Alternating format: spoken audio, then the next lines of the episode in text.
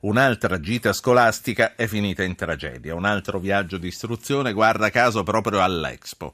A maggio, dieci giorni dopo l'apertura dell'esposizione universale, toccò a Domenico, studente padovano, cadere in circostanze mai chiarite da una finestra al quinto piano dell'hotel dove classi e insegnanti alloggiavano.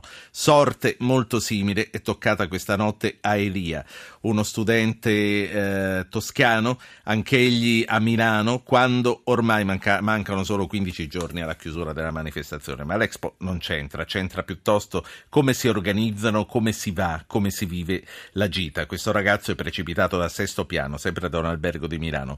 Daniele Grassucci, scuola.net, buonasera. Buonasera, ben trovato.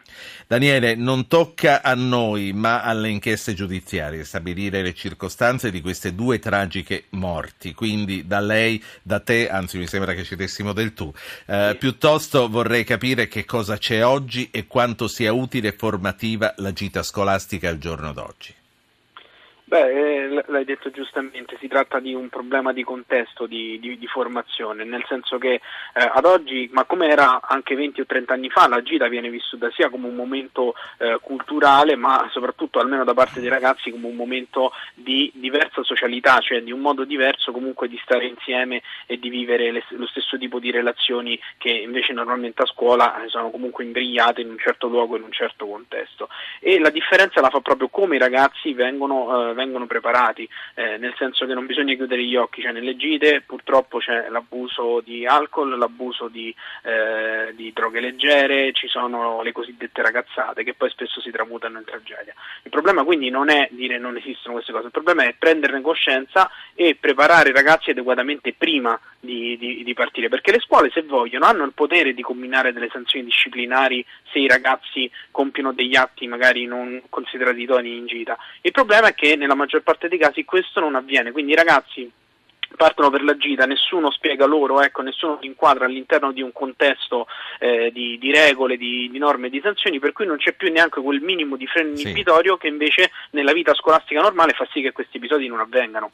Io so che voi tramite il vostro sito, che è un social, state cercando di capire, di fare delle indagini, di andare dentro e di farvi raccontare. Se qualcuno volesse raccontarci, anche in questo momento, mi rivolgo agli insegnanti che vanno in gita e che non sanno come gestire dei ragazzi che sono difficilmente gestibili o se qualche studente, se qualche familiare vuole chiamare, si prenoti subito al 335 699 2949 o al 335 699 2639. Quanti studenti partecipano mediamente, Grassucci, alla gita scolastica? Perché non tutti vanno e per quali ragioni quelli che non vanno non vanno?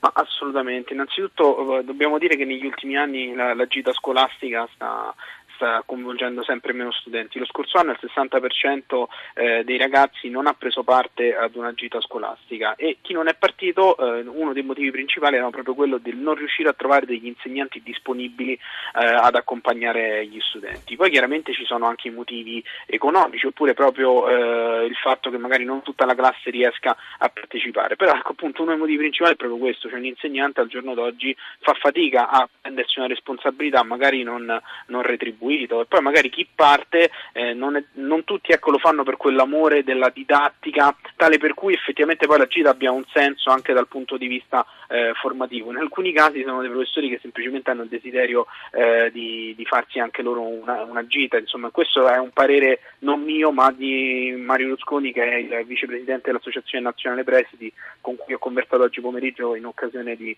ehm, di, di un'intervista. Quindi ecco sicuramente anche alla luce di questi fatti bisognerebbe un po' rimettere mano all'istituto del viaggio di istruzione e farlo rientrare all'interno di binari Senti. che siano costruttivi. Sì. Da quello che gli studenti scrivono uh, sul vostro sito, che cosa, quello che succede di giorno più o meno lo immaginiamo. Si va a vedere l'Expo, si va a vedere Pompei, si vanno a vedere le varie cose che si decide di andare a vedere. Ma la notte no, la notte eh, diventa terra di nessuno e purtroppo succedono anche le disgrazie. Prima che tu mi risponda voglio dare la parola a un ascoltatore, Maurizio da Cremona. Maurizio, buonasera. Buonasera. Prego. Eh, io sono dell'avviso, un ex insegnante e ultimamente devo dire che la situazione si è molto degradata per quello che ne so io e per cui io sono dell'avviso che le gite scolastiche sono superate, ormai il turismo viene fatto dalle famiglie, E poi è molto vero quello che ha detto il, la persona che è lì ospite, riferito che non sempre gli insegnanti sono pre- preparati e, e, c'è proprio una deregulation eh, totale. Io lo dico perché soprattutto le superiori. Lei da, superiori... lei da, insegnante, andava in gita, accompagnava gli studenti? Sì, sì, sì. sì, sì. Lei che cosa, eh, che cosa insegnava? Insegniamo sostegno alla scuola media. Sì, quindi insomma, beh, insomma, andare in gita con dei ragazzi di scuola media non è eh, così difficile come andarci con dei diciottenni. Sì. Sì, Lì. Gli ormoni ancora non sono esplosi. Va bene, grazie eh, Maurizio. Sentiamo Silvio da Cuneo. Buonasera, signor Silvio. Buonasera, io sono stato un ex studente degli anni 75 quando parlava anche il, il, sì. la persona precedente facciamo già quelle cavolate che stanno facendo oggi, ma forse peggio. Che cosa faceva lei? Lei che cosa ha fatto? No, noi eravamo, partivamo da, da, da, un paesino del Cuneese, a, a, dopo 20 km eravamo tutti ubriachi, persi.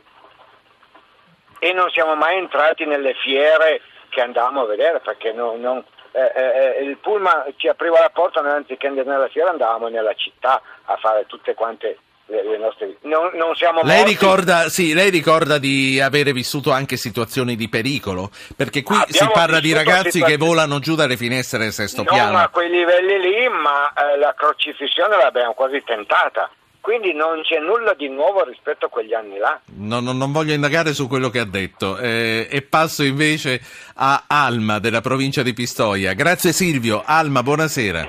Buonasera, ben ritrovato, grazie. Sì, non, non me ne no, sono io... mai andato, comunque la sento no, volentieri. Perché, sì, no, è la, è la, seconda volta che intervengo. Ah, ho capito, ho capito per questo, di okay. calma. No, dicevo eh, che mia figlia ha fatto tutte le gite, anche quelle studio di una settimana, eh, non ha mai avuto problemi, nel senso, sempre detto che la prima cavolata che faceva perdeva tutti i jolly che aveva guadagnato però voglio anche dire, io partecipo, cioè si fa tutti i colloqui con i professori durante gli anni scolastici, eccetera.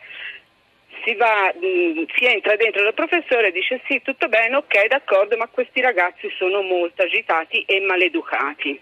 Ok, io vi farei vedere cosa succede al di fuori della porta della sala professori con i genitori. Ho visto gente che si sono presi a schiaffi perché io c'ero prima di te. Se poi i ragazzi sono maleducati, facciamoci sì. delle domande. Grazie, grazie Alma. Ma eh, qui eh, torna Daniele Grassucci e poi saluto. Gli, stavo, gli, gli, ho lasciato in sospeso la domanda su quello che succede alla notte in gita scolastica. Qui non si parla tanto di maleducazione, argomento sul quale dovremmo fare una puntata intera, ma eh, qui si parla appunto di voglia di trasgressione che accompagna da sempre i viaggi e che credo nella gita scolastica raggiunga l'apoteosi. Sì, ecco, ti racconto questo episodio che a mio avviso è semplificativo, è accaduto qualche anno fa in un, in un, liceo romano. Cioè, un ragazzo prima di partire per la gira si è procurato da un macellaio una testa di agnello e praticamente l'ha addirittura imbustata, quindi è riuscito a passare i controlli all'aeroporto, se l'è portata a Istanbul, quindi puoi immaginare comunque in questo contesto storico-sociale, comunque Istanbul oggi non è uno dei posti più tranquilli, c'è il problema del terrorismo sì. e quant'altro.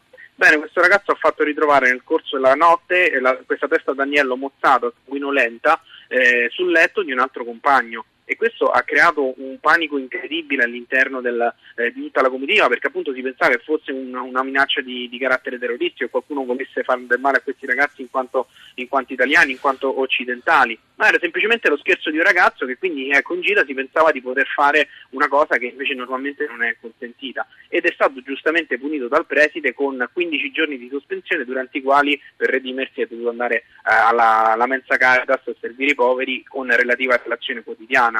Cioè, questo per dire che sono, poi... fre- sono, frequenti le punizioni, perché voglio dire, noi oggi ne stiamo parlando perché un ragazzo è volato giù dalla finestra e ci diranno perché se, se mai lo sapranno, eh, ma ehm, insomma eh, sono casi limite, però la normalità è sempre borderline. Mi stai dicendo di questo ragazzo, di questo preside che giustamente ha punito questa sciocchezza infinita eh, per, e in questo modo. Eh, sono frequenti le punizioni dei ragazzi dopo le gite scolastiche? E questo è il problema, che sostanzialmente queste, gran parte di questi eventi avvengono di notte, laddove non è neanche possibile, umanamente pensabile, che un insegnante debba fare il vigilantes e quindi gran parte di questi eventi rimangono impuniti a meno che appunto non avvenga il fatto grave, però là eh, va a intervenire la magistratura. E uno dei problemi comunque, come diceva anche un ascoltatore che è intervenuto, sono proprio i genitori, cioè spesso mi raccontavano appunto i dirigenti scolastici che sono i genitori stessi a derubricare questi fattacci come delle, delle ragazzate, quindi ad opporsi alle punizioni e a richiedere clemenza, senza pensare che in realtà la punizione va a tutela del ragazzo stesso in questi casi. Grazie. Grazie a Daniele Grassucci, coordinatore. Qual è la tua carica? Non lo so, sei direttore, presidente? Di, Coordin- eh, sì, di, direttore. In una startup si fa un po' tutto. allora, direttore, direttore di scuola.net, grazie, grazie a Daniele Grassucci.